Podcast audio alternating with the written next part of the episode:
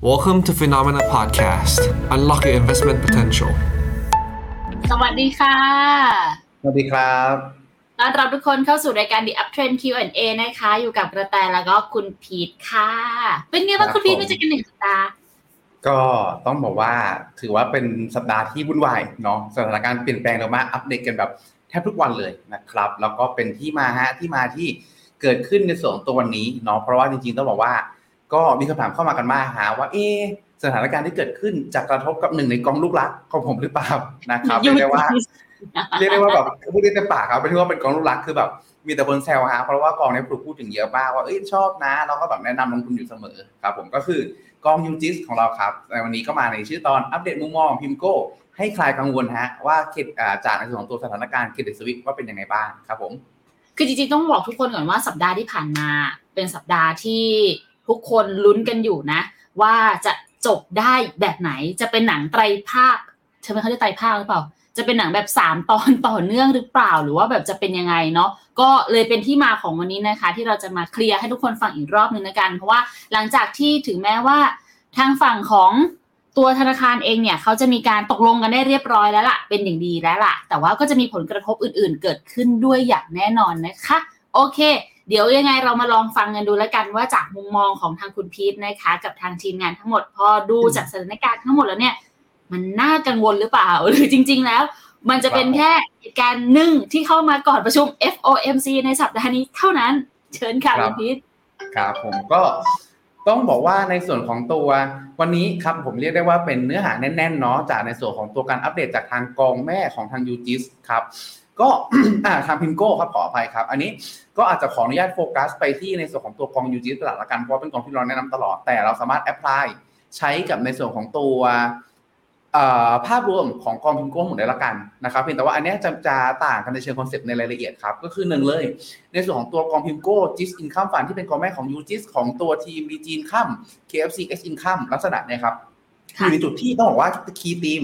หรือทีมหลักของเขาเลยครับณตอนนี้ก็คือเขามองว่าหนึ่งเลยก็คือยังเน้นนะฮะ เน้นเรื่องของตัวไฮอ่า liquidity คือเน้นสภาพคล่องสูงสูงครับ เพื่อที่ว่าอะไรเพื่อที่ว่าเผื่อกรณี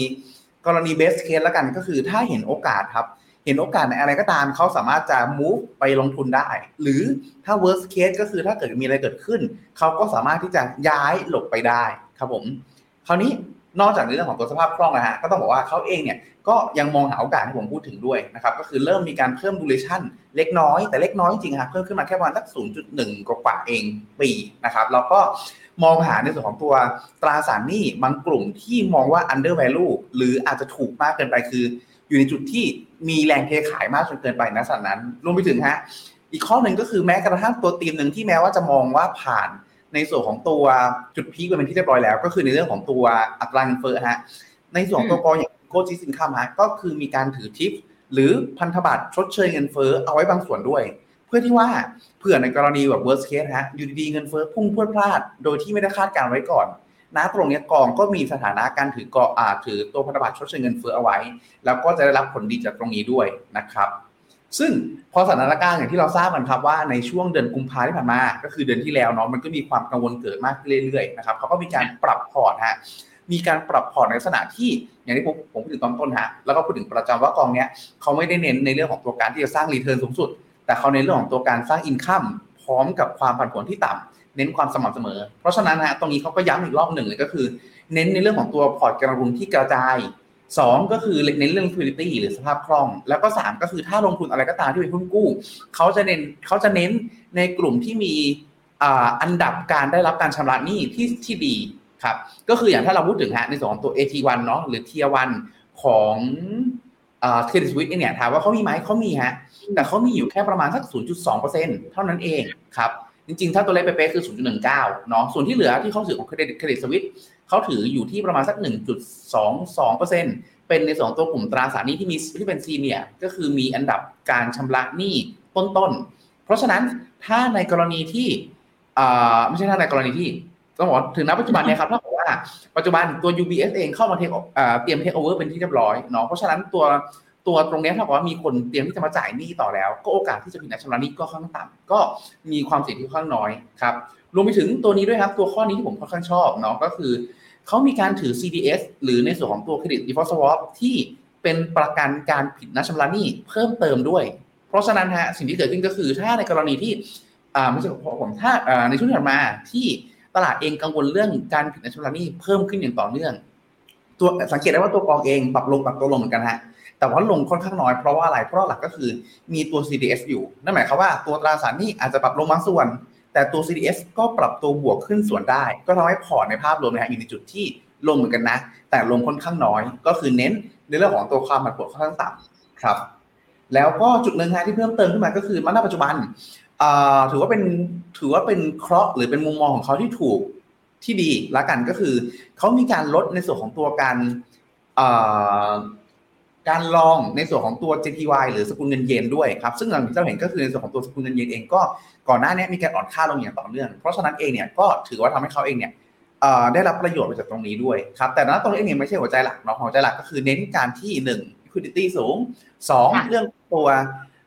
quality ดี แล้วก็สามก็คือเน้นในเรื่องของตัวลืมโพยในส่วนของตัวอันดับความน่าเชื่อถือดีลำดับการจ่ายนี่ต้นอ่า ครับผม คราวนี้ตัวหนึ่งเป็นมุมมองครับ นิดนึงค่ะคุณเดี๋ยวเดี๋ยวจะได้แบบรีแคปสักสั้นๆก่อนแล้วกันเนาะถ้าจากสองหน้าที่ผ่านมาสิ่งหนึ่งเลยที่อยากทุกคนเน้นกันนะคือ กองทุนกับหุ้น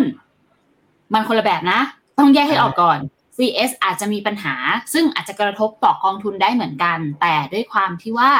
ตัวสัดส่วนที่ลงทุนใน CS คือตัว Credit Suisse เนี่ยมันไม่ได้เยอะขนาดนั้น และอีกอย่างหนึงคือต้องยอมรับว่ากอง UGS เป็นกองที่ใช้เครื่องไม้เครื่องมือได้ค่อนข้างครบ เขาเลยปรับตัวได้ทัน แบบนี้ถูกไหมคุณพีทถ้าจะฟังจากสองหน้าแรก ใช่ ใช่ครับผม โอเคต่อได้เลยครับ ครับผม ในส่วนของตัวในส่วนของอตัว MBS ครับ ก็มีภาพใกล้เคียงกันฮะก็คือเน้นที่ในส่วนหลักเองเนี่ยก็คือจะเน้นในส่วนของตัวซีเนียฮะก็คือกลุ่มที่อันดับการชำระหนี้ต้นๆ เช่นเดียวกันนะครับ แล้วก็หลักๆเองเนี่ยณตรงเนี้ยผมชอบข้อนี้มากก็คือแม้ว่าจะมีโอกาสการสร้าง upside หรือมีโอกาสทางกำไรได้จากกลุ่มของ MBS หลาย ๆ ตัว แต่เขาเองก็ยังเน้นครับว่าถ้าตัวกลุ่ม MBS เหล่านั้นมี upside ที่สูง แต่มาพร้อมกับในส่วนของตัวความเสี่ยงฮะที่ downside risk เองเนี่ยที่ค่อนข้างสูงเขาก็จะหลีกเลี่ยง คือเน้นอะไรก็ตามที่นะตอนนี้มองว่า downside ต่ำ downside จำกัดก่อนเป็นหลักครับผมเพราะฉะนั้นตรงนี้ก็คือค่อนข้างสะท้อนฮะในส่วนของตัวการที่เขาเองเนี่ยเน้นเรื่องของตัวการกระจายการลงทุนเห็นได้ว่านะตรงเนี้ยฮะอยู่ในจุดที่ผ่านมาสามหน้า เน้น เขาเน้นย้ำแต่เรื่องนี้เลยนะครับรวมไปถึงตัวนี้ตัวหนึ่งที่เน้นย้ำในส่วนของตัว key theme ก็คือเขาเน้นเรื่องความคล่องตัวแม้กระทั่งในส่วนของตัว CMBS ที่เขาลงทุนแบบแบบเป็นเกรดที่เป็น A ที่มีความน่าเชื่อถือสูงแล้วเขาก็ลงผ่านในส่วนของตัว indices หรือ index ซึ่งธรรมชาติก็คือมันจะมีสภาพคล่องที่สูงกว่าด้วย ก็คือยังคงฮะไม่ว่าจะเป็นตราสารที่กลุ่มไหนก็ตาม ก็จะได้ยินสามคำนี้อย่างต่อเนื่องรวมไปถึง corporate bond ฮะก็ corporate bond ก็ต้องบอกว่าหลักเองนะฮะเขา ถือกลุ่ม Financial เป็นหลักเนาะแต่ว่า Financial นะตรงนี้เขามองว่าผลสุดท้ายแล้วกลุ่มแบงก์เองยังมีเรื่องของตัวพื้นฐานที่ดี ในสองตัวปัญหาที่เกิดขึ้นเองเนี่ยถ้าผมให้พูดพูดถึงว่ากรณีแบบ best case แล้วกันเนาะก็คือมันเป็นปัญหาเฉพาะตัวที่น่าจะจบลง แต่ถ้า worst case ก็คือนะตอนเนี้ยเราจะเห็นท่าทีการ reactของของภาครัฐเองที่เร็วมาก ต่างจากในส่วนของตัวช่วงของมันแปดเนาะที่ครั้งแรกเอง Bear Stearns เอ่อ โผล่มาล้มทุกคนก็ยังงงๆอยู่เอ๊ะ Bear Stearns เป็นใครเอ๊ะอะปล่อยไปแล้วกันแล้วค่อยมาเราเราก็ปล่อยดูไปเรื่อยๆจนกระทั่งผลสุดท้ายเนี่ยมันเกิดเป็นลักษณะโดมิโนเราก็ต้องเข้ามาอุ้มในจุดที่อุ้มจุดที่ใหญ่มากลักษณะนั้น แต่ครั้งเนี้ยเขา action ค่อนข้างไวเพราะฉะนั้นก็อาจจะทำให้ในส่วนของตัวผลกระทบที่เกิดขึ้นค่อนข้างจำกัด คราวนี้ในส่วนของตัวกลุ่มที่ไม่ใช่ financial เขาก็เน้นไปที่กลุ่ม defensive นะเพื่อลดในส่วนของตัวโอกาสที่ จะมีความผันผวนจากในส่วนของตัววัฏจักรเศรษฐกิจครับ แล้วก็ในส่วนของตัวกลุ่มไฮยิวฮะที่ถามว่าไฮยิวเขามีอยู่บ้างไหมมีอยู่ครับ แต่มีอยู่ค่อนข้างน้อย ก็เขาเน้นฮะเลยหนึ่งก็คือหนึ่งกลุ่มที่เป็นในส่วนของตัวไม่ใช่ cyclical ก็จะรับผลกระทบจากเศรษฐกิจชะลอน้อย ไม่พอสองเขาก็จะเน้นอายุสั้น ซึ่งลักษณะเนี่ยฮะมันเป็นการเร่งยิวก็คือหุ้นกู้เกรดดีๆถือยาวๆหน่อย เพื่อเพื่อให้ดอกเบี้ยสูง แต่หุ้นกู้เกรดต่ำๆเกรดไม่ค่อยโอเค ก็อาจจะถือในส่วนของตัวอายุสั้นๆ เช่นสามเดือนห้าเดือน เพราะอะไรเพราะมองว่าสามเดือนห้าเดือนเนี้ยตัวบริษัทเหล่านี้ที่เขาคัดเลือกมาแล้ว น่าจะไม่มีเหตุการณ์แบ็กสวอนหรือในส่วนของตัวมีอันเป็นไปเกิดขึ้นระหว่างทางครับแล้วก็สามครับในส่วนของตัว EM ก็หลักเองก็คือนะตรงนี้เองเขาก็มีเขาก็มีการมองที่ว่าเอ่อ EM เนื่องจากว่าดอกเบี้ยธรรมชาติของของ EM แล้วเนี่ยดอกเบี้ยมันจะสูงกว่าฝั่ง DM ก็คือสูงกว่าประเทศพัฒนาแล้ว ก็มองว่าเป็นประเทศที่ มีโอกาสช่วยสร้างยิวได้ แต่ขณะเดียวกันก็มีความเสี่ยงเนาะเพราะฉะนั้นเนี่ยเขาก็มีการลดในส่วนของตัว position ลงบางส่วนครับเพราะว่ามองว่ามีความเสี่ยงเรื่องของตัวเรื่องเรื่องดอกเบี้ยขึ้นเรื่องเรื่องเศรษฐกิจชะลอตัวก็ตาม แล้วคราวนี้กลุ่มประเทศที่เขาไปลงทุนฮะเขาก็จะเน้นกลุ่มประเทศที่มีความแข็งแกร่งอย่างเม็กซิโกแล้วก็บราซิลครับซึ่งณตรงนี้เองเนี่ยมีโอกาสที่จะมีผลขาดทุนค่อนข้างน้อยรวมไปถึงลงทุนในประเทศเหล่านี้แล้ว ก็เน้นฮะเน้นที่ท่อนล่างนี้เลยก็คือเน้นในส่วนของตัวกลุ่มบริษัท ที่อ่าที่อยู่ในจุดที่เป็นรัฐวิสาหกิจ หรือมีความผูกพันกับในส่วนของตัวรัฐบาลสูง และมีแนวโน้มว่าถ้าเกิดสมมติมีอันเป็นไปขึ้นมา รัฐบาลจะปล่อยให้เขาล้มไม่ได้ เพราะฉะนั้นครับก็เป็นการการันตีอีกข้อหนึ่งว่าโอเค เราได้ยิวเพิ่มเติมมากขึ้นเนาะแต่ขณะเดียวกันก็เน้นอะไรก็ตามที่มีความปลอดภัยในระดับหนึ่ง ที่จะมั่นใจได้ว่ารัฐบาลจะเข้ามาอุ้มเข้ามาช่วยเหลือ ก็เป็นการเล่นยิวบนความเสี่ยงที่เขาบอกว่าค่อนข้างเหมาะสมครับ รวมไปถึง currency ฮะ currency ก็ต้องบอกว่าเป็นอีกกองหนึ่งที่เขามีการเล่น currency แต่เขาไม่ได้เล่นลักษณะที่แบบโอ้โหเทรดเป็นเทรด forex FX หรืออะไร แต่ว่าเป็นการที่อาจจะมีการเอ่อ take อะไรนะครับผม ดูเทรนใช่ไหมคะอ่าใช่ครับผมก็คือมีการ take ในส่วนของตัว position บางส่วนเพื่อเขาเรียกว่าไงดีเพื่อเร่งผลตอบแทนขึ้นมาบางส่วนครับจะเห็นได้ว่าผลตอบแทนเนี่ยสกุลเงินเขาก็ถือเป็นดอลลาร์เป็นหลักประมาณสัก 90%เลย แต่ก็มีบ้างที่เรียกว่าหนึ่งบางครั้งก็มีการถือ อย่างเช่นเยน อาจจะเพื่อ hedge ความเสี่ยงในกรณีที่ออฟเยนแข็งเขาก็ได้กำไร แต่ถ้าในกรณีที่กรณีนี้ก็คือเขามีการถือในส่วนของตัวนิวซีแลนด์ออสเตรเลีย แล้วก็นอร์เวย์บางส่วน เพื่อที่ว่าเผื่อในกรณีที่สมมติฮะดอลลาร์มันแข็งค่ามากจนเกินไป ถ้าดอลลาร์อ่อนค่ากลุ่มเหล่านี้ก็จะได้ประโยชน์ก็มีโอกาสฮะที่จะเร่งของตัวนั้นขึ้นมาได้บางส่วนครับ ซึ่งนะตรงนี้ครับต้องบอกว่าในภาพเราสังเกตได้ว่าไม่ว่าจะพูดถึง asset อะไรก็ตามที่เขาถือครองในพอร์ตเลย โดยสรุปฮะขออนุญาตย้อนไปสไลด์ข้างบนนิดหนึ่งก็คือเขาเน้นครับหนึ่งในเรื่องของตัว liquidity ที่สูงเพื่อที่ว่าจะปรับสัดส่วนได้ทัน 2. เน้นในเรื่องของตัว high quality ครับก็คือในเรื่องของตัวคุณภาพที่ดี มีความเป็นซีเนียแล้วก็ 3 ก็คืออความเป็นซีเนียคืออการลำดับการได้รับการชำระหนี้เป็นอันดับต้นๆในกรณีที่เกิดวิกฤต หรือเกิดมีเหตุการณ์ที่ไม่คาดฝันเกิดขึ้น 3 ก็คือในเรื่องของตัวการกระจายการลงทุนเพื่อที่ว่า จะให้พอร์ตเองนะครับ มีความผันผวนน้อยที่สุดครับผม สรุปได้ว่า ก็สรุปได้ว่า โดยหลักๆครับสิ่งที่เขาอัปเดตมาให้ นะ ตอนนี้เขายังคงปฏิบัติตามในส่วนของตัวธีม หลักของเขาก็คือเน้นความผันผวนที่ต่ำแล้วก็นะตรงนี้เองก็สะท้อนออกมาที่ performance ครับ ที่ทำให้แม้ในส่วนตัวกองเองจะมีการถือเครดิตสวิสอยู่ที่ประมาณ 0.19%ในส่วน AT1 แต่กองเองก็ไม่ได้ผันผวนแรงมากครับ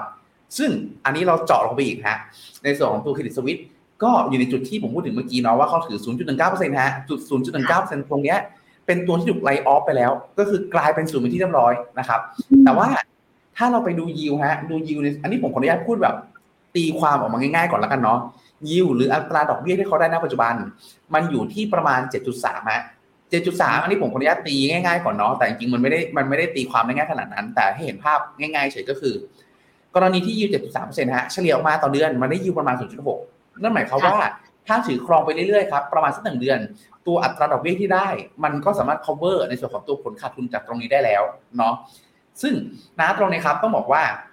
มันตีความไม่ได้อย่างนั้น แต่อย่างน้อยเนี่ยมันชี้เห็นว่ามันมีโอกาสครับที่มันจะกลับมาคืนทุน หรือกลับมา cover ในส่วนของตัวต้นทุนตรงนี้ทั้งหมดได้ค่อนข้างไว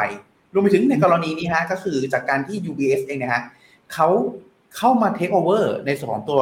เครดิตสวิตเป็นที่เรียบร้อยครับ สิ่งที่เกิดขึ้นก็คือตราสารหนี้เหล่านี้ที่เป็นของเครดิตสวิตแต่ไม่ได้มีการถูกไลออฟไม่ได้มีการถูกตัดเป็นสูตรแต่อย่างใดตรงนี้มันจะถูกคำนวณไปเป็นตราสารหนี้เป็นส่วนหนึ่งของ UPS ซึ่งมีความมั่นคงสูงกว่ามาก ซึ่งณจังหวะนี้คนอาจจะยังกังวลกังวลกลัวกันอยู่ก็อาจจะเทขายกันได้ แต่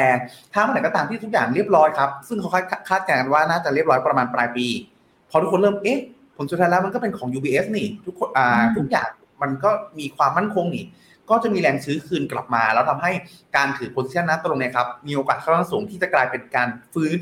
กลับขึ้นมาหรือทำกำไรได้ แต่แน่นอนนะสิ่งที่เกิดขึ้นคือ ตลาดเองคงไม่ได้รอให้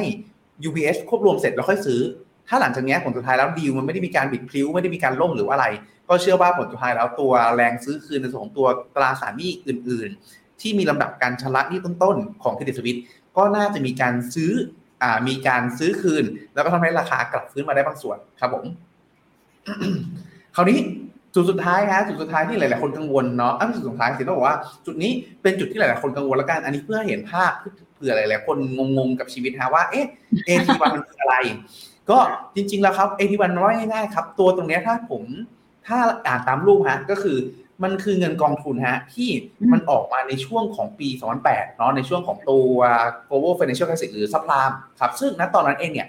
อยู่ในจุดที่มันธนาคารจำนวนมากมีปัญหา ทุนไม่พอแล้วรัฐบาลต้องเข้ามาอุ้มเยอะมากลักษณะนะครับมันเขาได้เกิดความรู้สึกว่ามันต้องมีบัฟเฟอร์หรือมีบอกอะไรสักอย่างมารองรับ เป็นกลไกที่ออกมาชัดเจนเขาก็เลยออกออกข้อกำหนดตรงนี้ออกมาครับ โดยที่กำหนดให้ในส่วนของตัว AT1 นะตรงเนี้ยฮะเป็นหุ้นกู้ เป็นหุ้นกู้นะ แต่เป็นหุ้นกู้ที่มีความเสี่ยงสูงสุดเลยตามชื่อฮะในฝั่งขวาก็คือหุ้นกู้ด้อยสิทธิ์คำว่าด้อยฮะ คือไม่มีสิทธิ์แทบไม่มีสิทธิ์อะไรเลยถูกค่ะใช่ฮะแล้วนัดตรงนี้เองเนี่ยเขาบอกว่า ความด้อยสิทธิ์นัดตรงเนี้ย มันคือความที่มันอาจจะกลายเป็นศูนย์ก็ได้ เหมือนในกรณีนี้ หรือในกรณีหนึ่งก็คือมันอาจจะกลายเป็นถูกเปลี่ยนแปลงเป็นหุ้นก็ได้ ในกรณีที่เขาต้องการลดในส่วนของตัวตัวหนี้ให้น้อยลงและเพิ่มทุนให้มันเพิ่มแต่มากขึ้น หรือแม้กระทั่งระหว่างทาง ถ้าสมมติไม่ได้ถึงขั้นที่วิกฤตแต่ดอกแต่เขาเริ่มมองว่าจ่ายดอกเบี้ยไม่ไหว ก็ยกเลิกการจ่ายดอกเบี้ยก็ได้นะ เรื่องการจ่ายดอกเบี้ยก็ได้เรียกได้ว่าเป็นตราสารหนี้ที่ไม่มีปากไม่มีเสียงด้อยจริงๆฮะแต่ถ้าคุณไทยก็จะคำว่า perpetual bond แหละ ใช่ใช่ครับผมใช่ครับ แต่สิ่งที่ได้มาครับก็คือหนึ่งเลยก็คือเป็นเรื่องของตัวดอกเบี้ยที่สูงกว่าเพื่อแลกกับความเสี่ยงเหล่านี้ แล้วคราวนี้มันมีมันมีความมันมีความ ความแปลงๆนิดนึงแล้วกันที่หลายๆคนมองกันว่าเอ๊ะทำไมรอบนี้เขาแอคชั่นแปลกก็คือ ครั้งนี้กลายเป็นว่าผู้ถือหุ้นกู้อะรับความเสี่ยงเยอะกว่าครับ เพราะว่าถือหุ้นกู้อยู่ดีๆกลายเป็นศูนย์ไปเลย แต่คนที่ถือหุ้นฮะแม้กระทั่งว่าซื้อมาเมื่อปี 2008 เขายังติดลบไปประมาณสัก 90 98.5 99เปอร์เซ็นต์เท่านั้นเองคือลงไปร้อยหนึ่งยังได้คืนบาทหนึ่งแต่คนที่ถือหุ้นกู้อันนี้กลายว่าลงไปร้อยหนึ่งเนี่ยฮะเหลือศูนย์ไปเลยอะไรเงี้ยฮะตอนนี้ก็คือเป็นเรื่องที่ต้องติดตามต่อไปว่าผลสุดท้ายแล้วเนี่ย ในส่วนของตัวทางการหรือประชาชน หรือผู้ที่เกี่ยวข้องจะมีการฟ้องร้องในลักษณะนี้หรือเปล่า แต่ว่าณตอนนี้ก็คือสิ่งที่เกิดขึ้นก็คือเขาเคาะลักษณะนี้แล้วครับ ก็คุณพิษอันนี้เป็นนิดนึงค่ะ ครับผม ปกติแล้วถ้าเราใช้คำว่าเทียหนึ่ง tier สองอะไรเงี้ย ปกติเทียสองมักจะได้การคุ้มครองดูแลก่อนถูกปะแล้ว tier หนึ่งค่อยถึงจะได้ คือถ้าเกิด tier สองคุ้มครองเสร็จเรียบร้อย tier หนึ่งค่อยได้ต่อ แต่ครั้งนี้มันกลายว่า tier หนึ่งได้ก่อน tier สองไม่ได้ไม่ใช่อย่างนั้นใช่ไหมคือ คือ tier หนึ่งเนี่ยเสี่ยงกว่าว่าง่ายๆครับผมคือคือตอนแรกตอนแรกแวบแรกๆเลยอะผมอ่านผมก็เข้าใจว่าเอ๊ะเลขหนึ่งน่าจะดูดีกว่า แต่ไม่ใช่นะกลายเป็นว่าเลขหนึ่งมันเหมือนใกล้มือใกล้มือแล้วหยิบมาใช้ได้ก่อนประมาณนั้นฮะเสี่ยงอันดับหนึ่งอะอย่างนี้แล้วกัน ครับโอเคคราวนี้ต่อได้เลยค่ะอีกปัญหาหนึ่งครับที่ตามมาก็คือเอ๊ะแล้วตราสารหนี้แล้ว PIMCO อะมีข่าวมาว่าถือ 807 ล้านนะฮะอาจมีผลกระทบอะไรไหมก็ต้องบอกว่า ผมไล่จากข้อล่างก่อนละกันก็คือเอฟเฟกต่ำฮะเพราะว่าอะไรเพราะว่า PIMCO เองเนี่ยเขาเป็นกองเป็นเป็นบลจบริหารตราสารหนี้ที่มี asset size ครับ asset under management AUM อยู่ประมาณ 2 ล้านล้าน US ดอลลาร์ครับในส่วนของตัวมูลค่าของ Credit Suisse ที่มีเป็น AT1 นี่ยฮะประมาณสัก 807 ครับ เพราะฉะนั้นไอเนี่ยมันคิดเป็นประมาณสัก 0.04%ของ asset size ทั้งหมดเท่านั้นเองทำให้ผม worst case นะ worst case ถ้า AT1 ไม่ใช่ worst case สิมันถูก write off ไปแล้ว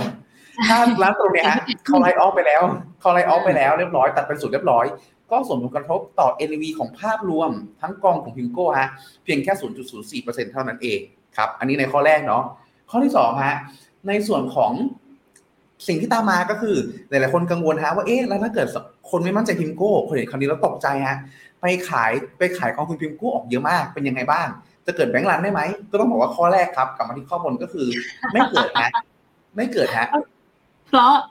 เพราะว่าเขาไม่ใช่แบงค์ถูกต้องฮะเพราะว่าเขาไม่ใช่แบงค์ฮะคือต้องบอกว่าแยกออกจากกันก่อนว่าหนึ่งเลยก็คือแบงค์แบงค์แบงค์เขามีความจำเป็นที่จะต้องจ่ายหนี้คืนเพราะเป็นภาระผูกพันไม่ใช่จ่ายหนี้จะจ่ายจ่ายเงินต้นคืนเพราะเป็นภาระผูกพันแต่ณตรงเนี้ยในส่วนของตัวพิมโก้ฮะเขาเป็นในส่วนของตัวบลจซึ่งมันมันเชื่อมโยงมาที่ข้อ 2 ก็คือสินทรัพย์ณตรงเนี้ยมันจดทะเบียนแยกออกจากกัน อันนี้ผมขออนุญาตเปรียบให้เห็นภาพฮะถ้าใครหลาย ๆ คนทันก็คือ ปี2008 ประเทศไทยก่อนหน้านี้ เราจะมีกองทุนในตระกูล ING ฮะ ING คือหนึ่งในบริษัทที่ล้มในช่วงปี 2008 เช่นเดียวกัน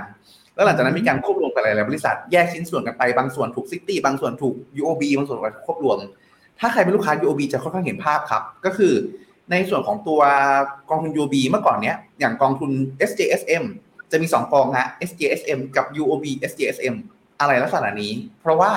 ตัวกองหนึ่งคือกองที่เขาควบรวมจาก ING นั่นคือ ING ล้มไปแล้วนะฮะ แต่ลูกค้าก็ยังมีการก็ก็ถูกควบรวมถูกซื้อไป แล้วก็ให้ให้เจ้าอื่นดูแลและบริหารแทน เพราะว่าสินทรัพย์มันแยกจากกันฮะ เพราะฉะนั้นกรณีนี้เท่ากับว่าถึงแม้ในส่วนของตัว worst case เลย AT1 ก่อให้เกิดความกังวลพอเกิดความกังวลปุ๊บแล้วแล้วขายแล้ว PIMCO ล้มไปจริงสินทรัพย์แยกจากกันฮะ เพราะฉะนั้นเอฟเฟกที่เกิดขึ้นอ่าณตรงนี้ก็แทบไม่มีฮะ ไม่ใช่แทบไม่มีสิแต่ว่าต้องบอกว่าอ่าถ้าในกรณีแบงก์รันคือคือไม่ใช่นะครับ แต่ต่อต่อมา ผลที่เกิดขึ้นมันจะเป็นยังไงได้บ้าง ถ้าสมมติถ้าความกังวลมันเกิดขึ้นหนักหนาสาหัสมาก แล้วทุกคนชิงกันไปแย่งขายครับ สิ่งที่เกิดขึ้นก็คือมันจะเป็นกรณีนี้ครับ ก็คือกรณีที่เขาต้องนำสินค้าไม่ใช่สินค้า ตัวหลักทรัพย์ สินทรัพย์ที่เขาถือครองอยู่ ไปขายในตลาดรองฮะไปขายในตลาด ก็คือพวกคุณกู้ทั้งหลายที่ถือเนี่ยไปขายในตลาดรอง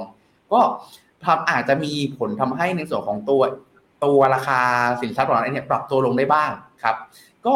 เหมือนเป็นการเทขายหุ้นเทขายตราสารหนี้ปกติทั่วไป เพราะฉะนั้นเองก็อาจจะมีเรื่องของตัวการขาดทุน NAV บ้างบางส่วน แต่ไม่ใช่ว่า เราถืออยู่ 2 ล้านวันนี้ คนกังวลมากคนตกใจมากเทขายทั้งหมด มันจะกลายเป็นศูนย์ไม่ใช่ฮะอาจจะมีการขาดทุน NAV เฉยแต่ณตรงนี้ก็ต้องบอกว่ามองว่าเอฟเฟกต์ค่อนข้างต่ำเพราะผลสุดท้ายเนี่ย อันนี้อาจจะตกใจฮะเอ่อตลาดตลาดตราสารหนี้ทั่วโลก ใหญ่กว่าตลาดหุ้นถึงประมาณสามเท่าฮะ ประมาณถ้าผมจำตัวเลขไม่ผิดน่าจะหนึ่งจุดสี่ล้านล้าน ประมาณนี้ฮะ อันเนี้ยหนึ่งจุดสี่ล้านล้านเนี่ยฮะ ไม่ใช่ตัวเลขที่เป็นแบบอ่า market cap ภาพรวมทั้งหมดด้วยนะฮะหนึ่งจุดสี่ล้านล้านในที่เนี้ยฮะ เป็นในส่วนของตัวเลขที่เทรดหรือซื้อขายกันเพียงแค่ไตรมาสเดียวในไตรมาสอ่าที่สามปี 2022 ที่ผ่านมานี่เองครับ อันเนี้ยคือความใหญ่ของเขาแล้ว volume ที่เยอะมากอ่า อ๋อทุกคนผมไม่ใช่1.4ล้านขออภัยครับ140ล้านล้าน โอเคสิบ billion ตกไปร้อยเท่าร้อยสี่สิบ trillion ฮะ ใหญ่กว่าตลาดหุ้นประมาณสามเท่าเลยทีเดียว เพราะฉะนั้นตรงเนี้ยมันอาจจะมีเอฟเฟกต์ทำให้ราคาลงได้บ้าง แต่สภาพคล่องที่สูงก็จะดูดซับเอาไว้ได้ แล้วดูดซับเอาไว้ได้ ก็ทำให้ผลขาดทุนก็ไม่ได้ขาดทุนเยอะมาก เพราะฉะนั้นโดยสรุปฮะ การถือครองตราสารหนี้ AT1 Credit Suisse ของ PIMCO ที่807 ล้าน ข้อแรกครับเอฟเฟกต์ต่ำเพราะว่าเป็นคิดเป็นจำนวนเปอร์เซ็นต์ค่อนข้างน้อยไม่ได้กับ AUM ทั้งหมดอ่าใช่สอง bank run ไหมไม่ run นะฮะเพราะไม่ใช่แบงก์เนาะสามเขาเป็นสินอ่าจดทะเบียนสินทรัพย์แยก เพราะฉะนั้นเอฟเฟกที่เกิดขึ้นไม่ไม่ไม่ไม่เชื่อมถึงกันนะครับสี่ถ้าเกิดอะไรขึ้นมาต้องขายจริง เขาขายแล้วในส่วนของตัวราคาสินทรัพย์เหล่านี้มีสภาพคล่องมากพอที่จะแอบสอบเอาไว้ครับ โอเค จริงๆเดี๋ยวให้ให้คุณพิษเสริมไฟนิดนึงก่อนด้วยค่ะ ระหว่างนี้เนาะงั้นถ้าเกิดจะให้เห็นถึงเอฟเฟกที่มันมีโอกาสจะเกิดขึ้นได้เนี่ย เราอาจจะย้อนนึกย้อนกลับไปของเมืองไทย เมื่อสักประมาณปีสองปีที่ผ่านมาเนี่ยค่ะเราเคยเจอกับสภาวะกองทุนตราสารหนี้ติดลบจำได้ไหมคะทุกคน อันนั้นก็คือเนี่ยนักลงทุนแห่แบบด้วยความกลัว แล้วก็ไปขายกันทางบลจก็ต้องทำหน้าที่ในการแบบหาเงิน มาเสริมสภาพคล่องคล้ายๆกันแต่อันเนี้ยไม่ได้เกิดยังไม่ได้เกิดแบบนั้นนะทุกคน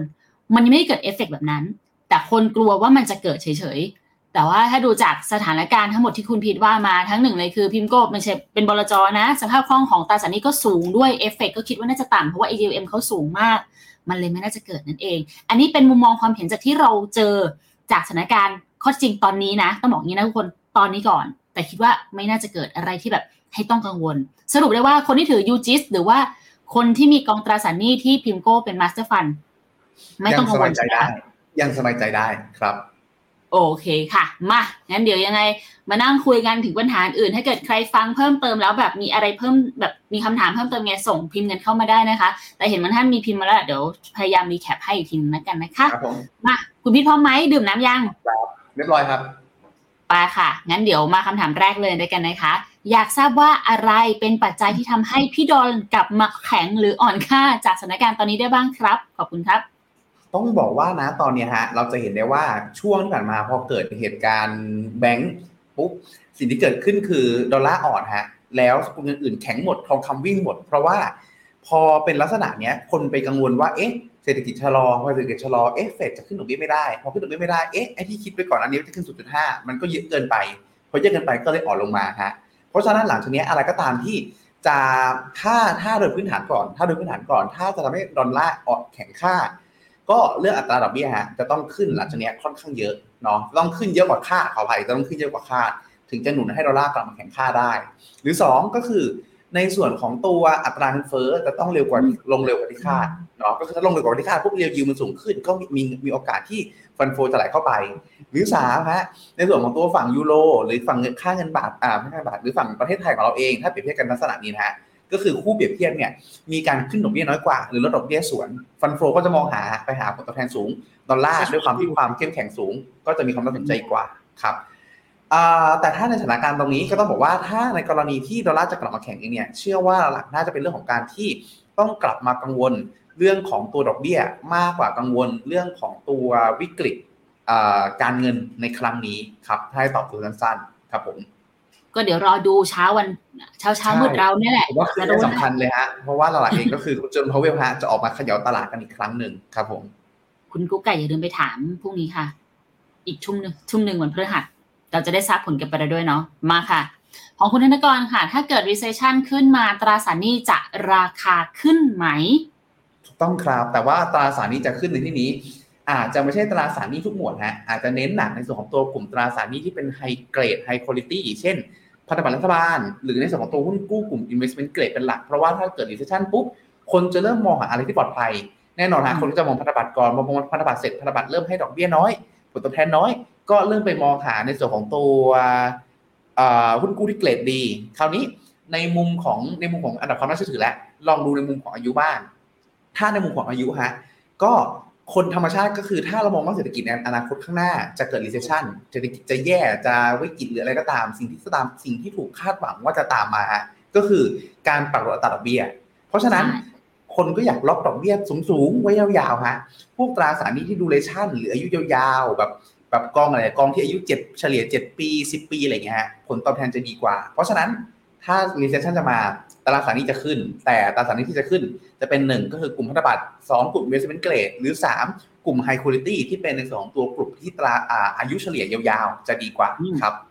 โอเค ชัดเจนค่ะแต่ถ้าเกิดไม่เกิดก็ตรงกันข้ามนะทุกคนโอเคค่ะและกลุ่มอะไรที่น่าสนใจถ้าเกิด recession ขึ้นมา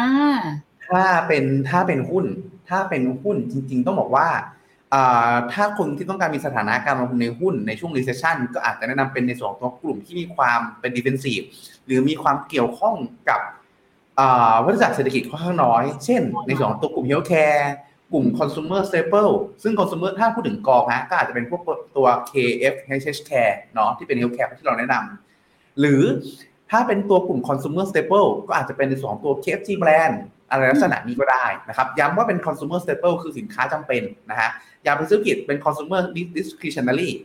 ไอ consumer คือ discretionary หรือสินค้าฟุ่มเฟือยเนี่ยมันวิ่งตามวัฏจักรฮะเพราะฉะนั้นถ้าซื้อบิตกองเนี่ยชีวิตเปลี่ยนนะครับ แต่แน่นอนนะสิ่งที่ตามมาก็คือ การซื้อกองหุ้นในช่วงเวลาที่ recession เราจะไม่ได้คาดหวังว่ามันจะบวกสวน เราจะคาดหวังว่าขอให้มันลงแต่มันลงน้อยกว่าเฉยๆลักษณะนั้นครับเพราะฉะนั้นโดยสรุปฮะ healthcare กลุ่ม defensive เป็นหลัก เช่น healthcare เช่น consumer staple อย่างกอง KFCare KFC brand ลักษณะนี้ครับ เอาไว้ช่วยพยุงพอร์ตกันนะทุกคนยามที่มันจะติดลบเยอะๆนั่นเอง มาค่ะ มีกอง KT ILF สถานการณ์ตอนนี้ควรยกไป KFix A หรือ KFix Plus A หรือกองทุนตราสารหนี้ตัวไหนดีคะ ที่เงินงอกเงยได้และไม่เสี่ยงจนเกินไป จริง ๆ KTLF เราแนะนำให้ปรับออกฮะ แต่ว่าถามว่าถ้าเกิดย้ายไป KFIX หรือ KFIX Plus นะตอนนี้ถ้าว่าถ้าตามตรงอาจจะยังพอมีดาวไซด์ฮะ เพราะว่าหลักเองท่าทีของกรงงแม้จะไม่ได้ aggressive เนาะแต่เขาก็ยังมีท่าทีว่าขึ้นดอกเบี้ยเงินเฟ้ออยู่เพียงแต่ว่าอาจจะไม่ได้ขึ้นแบบหูบ้าเลือดขึ้น 0.5ไม่ฮะอาจจะขึ้นสัก 0.25 แล้วอาจจะมีการพักมีการหยุดบ้างลักษณะนั้นก็ซึ่งการขึ้น 0.25 แล้วมีพักมีหยุดบ้างเนี่ยมันก็ดีพอที่จะทำให้มีดาวไซด์ในระยะสั้น แต่ถ้าเขาพักเขาหยุดเมื่อไหร่มันก็ดีพอที่จะกลับมาวิ่งได้ เพราะฉะนั้นโดยสรุปถ้าแนะนำตอนนี้ถ้าแบบชอบทำวิ่งจ๋าๆไม่อยากรับความเสี่ยงเยอะ ผมแนะนำย้ายจาก KTLF ไปกองพวก KKP S Plus ก่อนเป็นตราสารหนี้ระยะสั้น แล้วถึงเวลาฮะกนงหยุดขึ้นดอกเบี้ยเมื่อไหร่หรือหรือยี่สิบเก้ามีนานี้พฤหัสหน้าสุดหน้าไอ้พฤหัสพุธหน้าพุธหน้า อ่าพุธหน้า พอกนงประชุมเสร็จปุ๊บเราค่อยซื้อก็ยังทัน อย่างน้อยเราจะได้เห็นโทนมากขึ้นว่าเออโทนงเขามีท่าทีได้แบบ aggressive ไหมถ้าไม่ aggressive ซื้อได้ ถ้า aggressive อย่าพึ่งถือ KKP S Plus รอไว้ก่อน แล้วพอเขาหยุด aggressive เมื่อไหร่ เราค่อยมีการย้ายจาก KKP S Plus ไปก่อนอย่าง KFIX หรือ KKP a c f i x ก็ได้ครับ คือจังหวะ timing ตอนนี้ไม่ควร trade เพื่อแบบจะโยกย้ายแหละ แต่คือควรถือกองที่อยู่นิ่งๆไว้ก่อนเนาะรอจังหวะในการลงทุนอีกทีแบบนี้ถูกไหมคะ ใช่ครับผม ไปค่ะ อยากได้พอร์ตปันผลของ FINNO ดูที่ไหนครับขออนุญาตนะฮะ ก็เปิดกันสดๆนะครับ p h e n o m e n a c o m s l a s h p o r t นะครับ สามารถเข้าไปเลือกดูได้นะครับนะตรงนี้ ก็จะมีในส่วนของตัวสัดไม่ใช่สัดส่วน มีในส่วนของตัวรายละเอียดพอร์ตทุกพอร์ตให้เราเลือกดูนะครับ ก็สามารถเลือกลงมาได้เรื่อยๆเลยเริ่มตั้งแต่ในส่วนของตัวพอร์ตที่สะสมระยะยาวอย่าง Goal First Million เนาะแต่ในที่นี้ก็คือต้องการหาพอร์ตปันผลนะครับ ก็ถ้าหลักๆเลยเรื่องเจอแรกก็จะเป็นตัวพอร์ตอย่าง GIF นะครับที่เน้นในเรื่องของตัวกระแสเงินสด ผมใช้คำว่ากระแสเงินสดดีกว่า เพราะว่าหลักเองเนี่ยเราจะพยายามเลือกในส่วนของตัวกองที่จ่ายออโต้ดีมออกมาให้เนาะซึ่งออโต้ดีมเนี่ยมีข้อดีคือความสม่ำเสมอ ส่วนใหญ่แล้วเขาจะเขาจะจ่ายออกมาได้เรื่อยๆ แต่จ่ายมากจ่ายน้อยเท่านั้นเองนะครับต่างจากแล้วก็ข้อดีข้อหนึ่งก็คือการที่ออโต้ดีมเป็นการขายคืน เพราะฉะนั้นเขาจะไม่เสียภาษีใช่ก็ประหยัดภาษีไปได้บางส่วนหนึ่งแต่ อันนี้เป็นสิ่งที่ผมพูดกับลูกค้าทุกท่านฮะเป็น disclaimer แล้วกันก็คือ ถ้ากรณีที่เราซื้อกองอ่าซื้อพอร์ตลักษณะที่เป็น auto redeem หรือเป็นปันผลลักษณะเนี้ยปัญหาหนึ่งที่มันจะเจอในระยะสั้นๆ หรือในช่วงเวลาที่ตลาดผันผวนแรงๆก็คือ มันจะมีความคล้ายๆ กับว่า เอ๊ะ เหมือนเอาเงินต้นเรามาคืน ตรงเนี้ยต้องต้องเข้าใจว่ามันเป็นเรื่องปกติของพอร์ตลักษณะนี้หรือกองลักษณะนี้ครับเพียงแต่ว่าสำคัญก็คือหนึ่งมันเป็นการยืดอายุของตัวพอร์ตอ่ายืดอายุของเงินต้นออกไปออกไปให้ได้นานที่สุด แล้วจ่าย redemption หรือจ่ายปันผลหรือจ่ายกระแสเงินสดออกมาแบบสม่ำเสมอมากกว่าครับทำให้ในระยะสั้นๆผมพูดเลยว่า 6 เดือน 12 เดือน ถ้าตลาดแบบไม่ได้เป็นข่าววิ่งแบบโอ้โหบวกแบบ 20-30%เชื่อว่า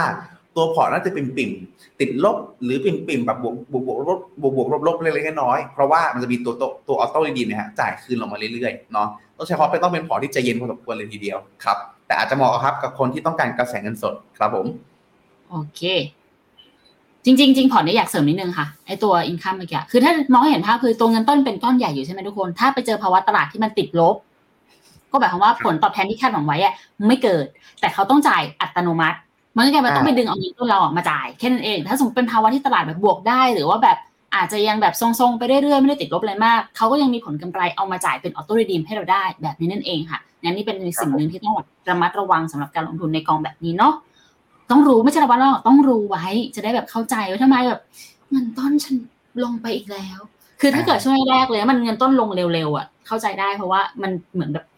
เงินก้อนใหญ่ที่จะต้อง generate เงินให้เรามันเล็กลงก็กังวลนั่นแหละค่ะทุกคนครับ อันนี้ก็เป็นอีกตัวหนึ่งฮะที่เป็นพอร์ตพอร์ตกระแสเงินสดเราเป็นตัว IS ครับ อันนี้จะเป็นพอร์ตที่ defensive ลงมา เน้นการจ่ายกระแสเงินสดและที่ที่ผมพูดถึงเมื่อกี้ก็คือ หลักๆ เองเน้นการที่จ่ายไปแล้วช่วยยืดอายุเงินต้นไปเรื่อยๆจะเห็นได้ว่าผลสุดท้ายแล้วเนี่ยฮะถ้าอันนี้เป็น backtest นะครับเป็น backtest ย้อนหลังกลับไป เราถือมาประมาณสัก 3-4 ปีเงินต้นหายฮะ แต่สิ่งที่ได้ก็คือในส่วนของตัวกระแสเงินสดลักษณะนี้ที่ขึ้นมาให้ครับ เพื่อเห็นภาพชัดเจนเนาะโอเคค่ะไปต่อข้อต่อไปนะคุณพีทมีอีกไหมครับผมโอเคค่ะ กองทุนกลุ่มไหนที่ได้รับผลกระทบจาก AT1 บ้างครับ จริงๆอยากถามจริงๆต้องบอกว่าตอนนี้ถือว่ามีโพยว่อนว่อนว่อนเลยฮะ ตรงเนี้ยเป็นโพยจากทาง ASP Global Research ต้องขอบคุณฮะ ผมก็ได้โพยนี้มาเหมือนกันเนาะคือทันทีมันมีดึงไว้แต่ว่าลูกค้าเองก็ส่งโพยนี้มาให้แล้วก็สอบถามเนาะเอ่อ ถ้าให้พูดแต่ถ้าเกิดให้พูดกว้างๆครับนะตรงนี้เองก็คือจะเป็นกองกลุ่มกลุ่มกองทุนตราสารหนี้โดยเฉพาะกองทุนตราสารหนี้ทั่วโลกครับอ่ารวมไปถึงในส่วนของตัวกลุ่มกองทุนตราสารหนี้ที่มีการลงทุนใน securitize หรือพวกหลักทรัพย์อ่าก็เลยฮะ securitize ภาษาไทย เออว่ะ ลืมทุกคนจำไม่ได้ securitize แล้วกันนะนึกไม่ออก securitize ฮะก็คือพวกแบบตัวตราสารหนี้ที่มีความซับซ้อนเพิ่มเติมมากขึ้น แล้วก็ตราสารหนี้ที่แปลงสภาพ ได้ในลักษณะของอย่างตัว AT1 ลักษณะนี้ครับ ก็โดยรวมประมาณนี้ฮะแต่ว่าจริงๆคือผมไม่มั่นใจในเรื่องซอสนะว่าทาง ASP เขาให้เปิดเผยได้มากน้อยแค่ไหนก็เลยอาจจะไม่ได้เอามาโชว์ในวันนี้ จริงๆมีเตรียมไว้แล้วล่ะแต่ว่าเกรงใจเขาครับอืมก็อาจจะลองอาจจะลองดูตรงนี้ ในส่วนของ ผมไม่มั่นใจผมไม่มั่นใจนะ อาจจะเป็นในส่วนตรง Facebook ทาง ASP Research ก็น่าจะมีครับผมอืมเรียกได้ว่ารีเฟอร์กันให้เลย ลองหาดูลองหาดูทุกคนเราเกรงใช่ใจใช่ใช่แต่แต่โพยค่อนข้างเยอะครับตอนนี้อืมKT-WCORP คุณพีทเองมองว่าจะเริ่มน่าสนใจตอนไหนดีคะเพราะเฟดก็ยังขึ้นดอกและค้างนาน แล้วกลุ่ม KF Infra กับ REIT ไทยสิงห์ดูน่าจะกลับมาบ้างไหมขอบคุณค่ะอ่า KT-WCORP ตอนนี้ถ้าว่าอ่าถ้าว่ากันตามตรงอย่าพึ่งฮะอย่าพึ่งเพราะว่าหลักเองยิวที่ดีกว่า แต่ว่าการปรับขึ้นอัตราดอกเบี้ยที่ยังไม่สิ้นสุดยังคงกดดันเนาะแล้วก็สองก็คือเรื่องวิกฤตที่อาจเกิดขึ้น ถ้าผมชอบพูดถึงกรณี worst case ฮะ แต่ไม่ได้มองว่าจะเกิดขึ้นเนาะ แต่ worst case ก็คือมันอาจจะมีอะไรลุกลามเกิดขึ้นได้ เพราะฉะนั้นจังหวะเนี้ยอาจจะรออีกนิดนึงดีกว่า อย่างน้อยๆให้เขาคงดอกเบี้ยก่อนหรืออย่างน้อยๆให้ชัดเจนก่อนว่าโอเค ในส่วนของตัววิกฤตมันไม่เกิดขึ้นไม่ลุกลามจริง เราค่อยซื้อดีกว่าครับผม เพราะว่าถ้าเกิดกรณีเกิดสมมติฮะ มันมีลักษณะของ Credit Suisse เกิดขึ้นเป็นสาที่3ที่ 4 ที่ 5 การถือหุ้นกู้ที่เป็น corporate ในช่วงเวลาเนี้ยมันจะมีความผันผวนค่อนข้างสูงเลยแนะนำฮะ อย่างน้อยสุดรอเฟดหยุดขึ้นดอกเบี้ยชัวร์กว่า หรือถ้าเอาชัวร์กว่านั้น รอให้ในส่วนของตัว เฟดเองเริ่มมีแนวโน้มมีความเป็นไปได้ที่จะลดดอกเบี้ย คือไม่ใช่แค่หยุด แต่เริ่มมีความมีความเป็นไปได้ที่จะจะลดดอกเบี้ย ตรงนั้นอะดีบิวคอร์จะทำ performance ได้ค่อนข้างดีกว่า แบบค่อนข้างชัวร์กว่า และราคาจำกัดกว่าครับ ส่วน KF INFRA ฮะก็ต้องบอกว่าจริงๆนะช่วงนี้เองเนี่ยเนื่องจากว่าดอกเบี้ยมันสูงขึ้นเนาะทำให้ในส่วนของตัวกองที่เป็นแบบตัวตระกูล infra ที่คนซื้อเพื่อกินยิวเนี่ยถ้าว่าตรงๆช่วงเวลาเนี้ยอยู่ในจุดที่ เป็นซื้อเพื่อเป็น defensive มากกว่า ก็คือซื้อเพื่อหวังว่ามันจะลงน้อยกว่าเฉยๆลักษณะนั้น จะกลับมา outperform เมื่อไหร่น่าจะเป็นในช่วงของตัวเฟดคล้ายๆเมื่อกี้เลยฮะเขามองว่าเป็นเรื่องของตัวการที่เขาซื้อเพื่อกินยิวก็อยู่ขึ้นดอกเบี้ยลดดอกเบี้ยตัวกลุ่มนี้น่าจะกลับมาได้ดีกว่า ก็คือต้องมีคนเริ่มมองหา search for yield หา yield ที่ดีกว่าตราสารหนี้ทั่วไป ตัวกลุ่มนี้จะกลับมาได้ ส่วน REIT ไทยสิงค์ฮะ REIT ไทยสิงค์ก็ต้องบอกว่า อันนี้เป็น spoil แล้วกันเนาะพรุ่งนี้ในของตัวเนื้อหาไลฟ์นะ จะทำเราทำเจาะเรื่องนี้พอดีเลย ก็คือตลาดเองจะมีสรุปเรื่องของตัวเฟดว่าเป็นยังไงบ้างของมุมมอง แล้วก็มุมมองต่อ REIT ไทยสิงคโปร์ฮะว่าเรามองยังไงต่อไปเนาะถ้าอยากดูมหากาพย์ดูสรุปกันแบบยิ่งใหญ่เลยก็พรุ่งนี้ แต่ถ้าสรุปสั้นๆฮะ REIT REIT ณตอนนี้ที่น่ายังถูกกดดันต่อ ก็คือ REIT สิงคโปร์อ่อนไหวต่อ macro อ่อนไหวต่อ macro ไม่ใช่ขายของนะฮะแต่ในเชิง macroeconomicใช่นะครับ ก็ซึ่งคืนนี้น่าจะพอรู้กันว่าโทนเป็นยังไง ถ้าเฟด aggressive ลีสิงคโปร์มีโอกาสลงได้ต่อ เพราะเขาอ่อนไหวต่อปัจจัยมหาภาคทั่วโลกมากเนาะแต่ลีไทยไม่ค่อยรับปัจจัยมหาภาคทั่วโลก แต่เจอปัจจัยเฉพาะตัวโดยเฉพาะยิ่ง ปัจจัยเรื่องของตัว CPN lead ที่เขาเป็นตัวที่ใหญ่ที่สุดในอินเด็กแล้วมีข่าวมีความกังวลเรื่องของการที่อาจจะต้องเพิ่มทุน ก็เลยมีแรงเทขายลงมาค่อนข้างเยอะ ก็ แล้วพอประกอบเรื่องกรงงที่ยังขึ้นหนุนเบี้ยอยู่ ก็เลยทำให้มุมมองเราค่อนข้าง ไม่ค่อยแนะนำในช่วงเวลานี้ จนกว่าอย่างน้อย CPN lead มีความชัดเจน ซึ่งมันอาจจะไปใกล้เคียงกันในช่วงของตัวกรงงที่อยู่ขึ้นดอกเบี้ยแล้วก็ได้ อาจจะเป็นจังหวะนั้น ซึ่งมองว่าอาจจะเป็นสักไตรมาสสามไตรมาสสี่เลยประมาณนั้น น่าจะชัดเจนกว่าครับผมโอเค แสดงว่าทั้งหมดที่พูดมารอหมดเลยนะ ทุกกลุ่มเลยใช่ใช่เป็นกลุ่มยิวเป็นกลุ่มที่แบบต้องอาศัย search for yield หมดเลยครับผม โอเคค่ะ KT CS Bond เอปลอดภัยแน่นวีก็จริงๆมีความปลอดภัยฮะ มีความปลอดภัยแต่ว่าอาจจะผันผวนแรงครับเพราะลง securitize ค่อนข้างเยอะครับ CS bond ใช่ใช่โอเค ใช่ครับมีความเป็น securitize ค่อนข้างเยอะแล้วพอ แล้วพอช่วงเนี้ยเอ่อหวยไปตกที่ securitize ค่อนข้างเยอะอ่าไม่ใช่หวยดิแต่เป็นเป็นตะบนกระสุนอะไรนะตะบนกระสุนตกใช่ไหมฮะเขาใช้คำนี้เนาะคือหวยตกตัว อ๋อไม่รู้เอาจะเป็นตะบนกระสุนตกเป็นเหมือนแบบเป็นช่วงที่ เรื่องไม่ดีเรื่องไม่งามอะไปตกที่ตรงนั้นค่อนข้างเยอะครับในกลุ่มที่ไปนั้นพวกนี้ก็ก็อยู่ในจุดที่น่ากังวลนิดนึงเนาะอาจจะได้รับผลกระทบในเชิงลบค่อนข้างเยอะครับนานแล้วค่ะคือตอนนี้กองได้รับผลกระทบทุกคน เราเริ่มเห็นราคาปรับตัวลงมาแยกกันนะกองได้รับผลกระทบใช่ชัดเจนค่ะ แต่ว่าถ้าพูดถึงว่ามันจะเกิดเอฟเฟกอะไรขึ้นมาต่อตัวกองขนาดใหญ่ไหมอันนี้กับของพิมโก้นะแต่ยังมองว่ายังไม่เห็นเนาะสำหรับตัวนั้นนะคะ ครับผม กองใหม่ B Dynamic Bond พอร์ตถ้าเทียบกับ UGIS แล้วเป็นยังไงบ้างคะอ่าตรงนี้เดี๋ยวขออนุญาตสารภาพนะว่ายังไม่ได้ดูรายละเอียดแต่อย่างไรเนาะเดี๋ยวยังไงอันนี้คุณคุณเองคุณเองคุณเอง ติดตามสัปดาห์หน้านะครับ เดี๋ยวขออนุญาตอันนี้เจาะมาให้ละกันเนาะ spoil spoil สัปดาห์หน้ากันมาเลยทีเดียว เดี๋ยวรอดูรอดูทุกคน แถมมุมมอง C ไอชนะบอลด้วยได้ไหมครับ คุณพีทขอบคุณครับ จริงๆต้องบอกว่ามีปีนี้มีมุมมองที่ดีมากขึ้นเนาะอย่างไรเราเองก็คือในส่วนของทางการจีนไม่ได้กดดันเศรษฐกิจแล้วพอไม่ได้กดดันเศรษฐกิจปุ๊บในส่วนของตัวตราสารหนี้ทั้งหลายที่ถูกเทขายออกไป ก็มีแรงมีโอกาสที่จะไปแรงซื้อคืนกลับไปนะครับโดยเฉพาะยิ่งช่วงของจังหวะนี้ถ้าเรามองไปทั่วโลกฮะสหรัฐเสี่ยง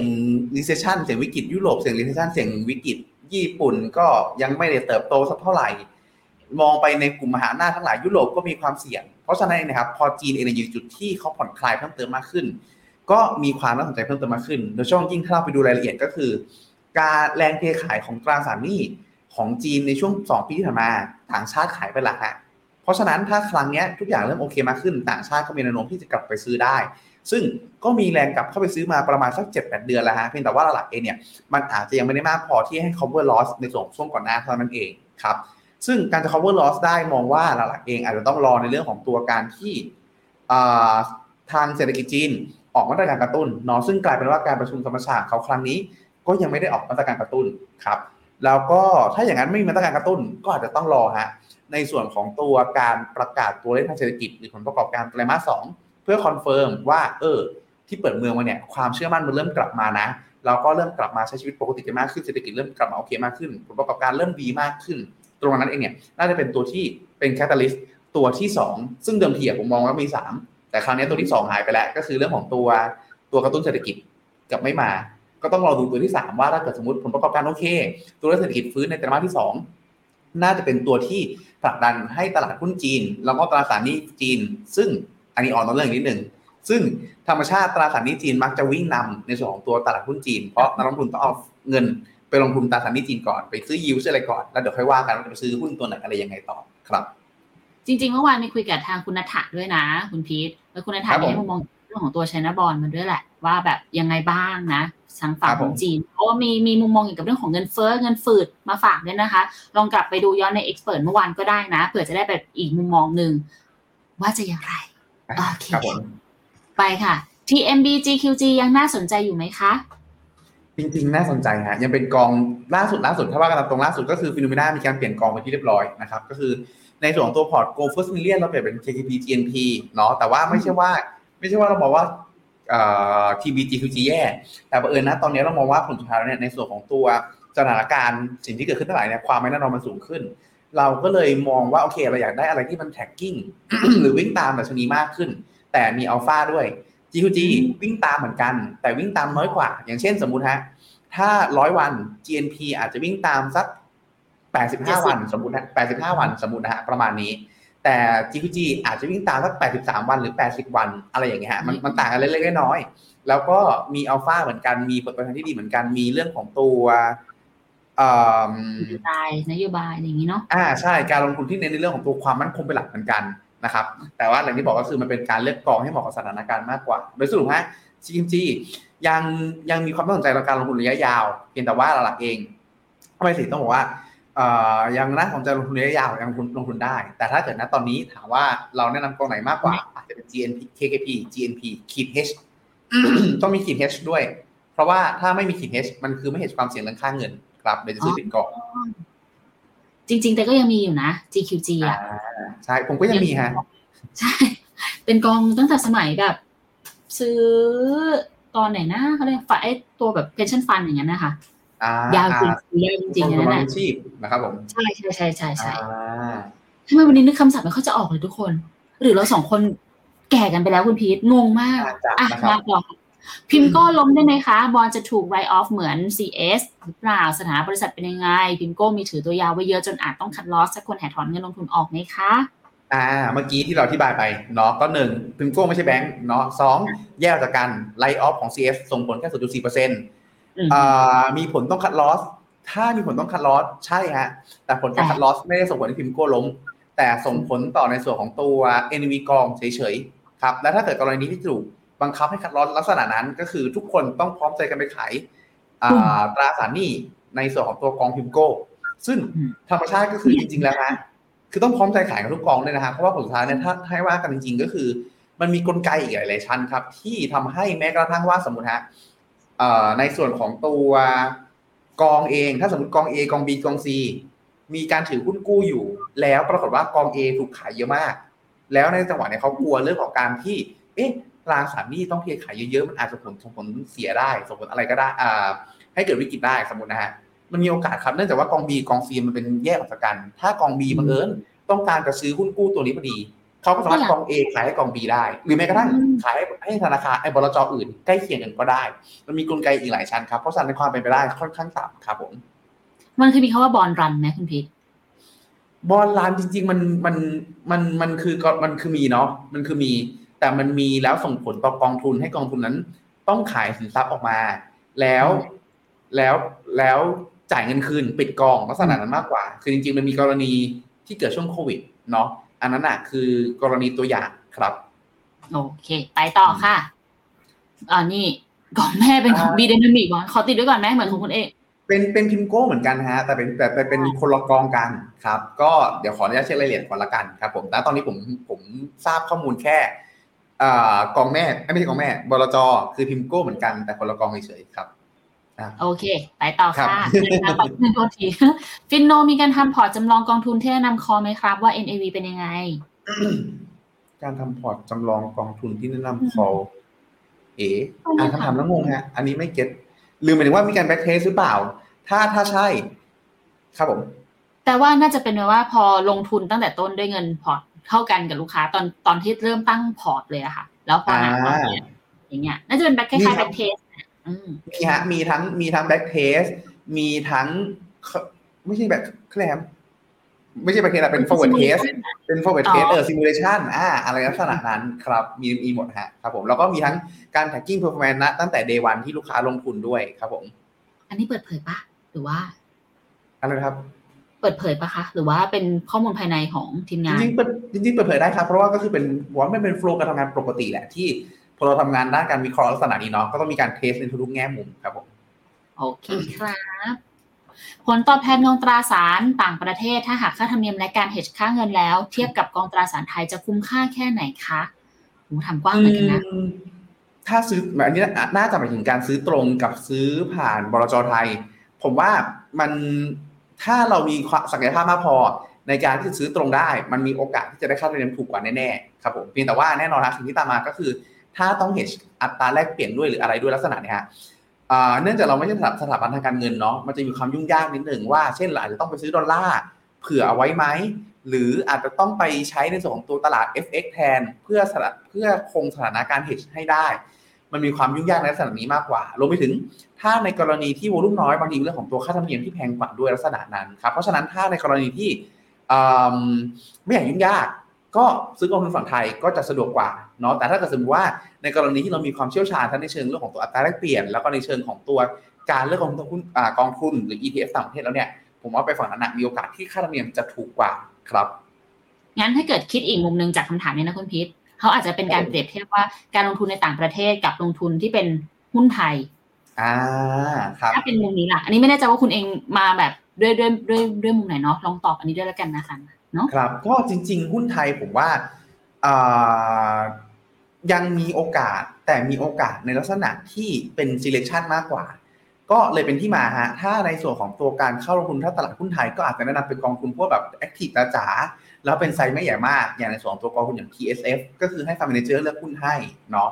แต่ถ้าแบบมองในภาพรวมที่ซื้อ index ซื้ออะไรลักษณะเนี้ยถ้าว่าตามตรงก็คือวิวนะตอนเนี้ยมองว่ายังมีหลาย ๆ ที่ที่มีโอกาสให้ growth ได้ดีกว่าครับ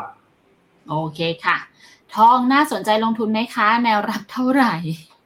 ตอนนี้อ๋อเป็นที่ไหนแล้วช่วงเวลาที่ผมใช้ไม่อยากใช้คำว่าลงทุนเลยฮะอยากใช้คำว่าอ่าเก็งกำไรข้อแรกคือเป็นการถือเพื่อเหตุความเสี่ยง หรือสองก็คือเป็นการเก็งกำไรไปเลยฮะ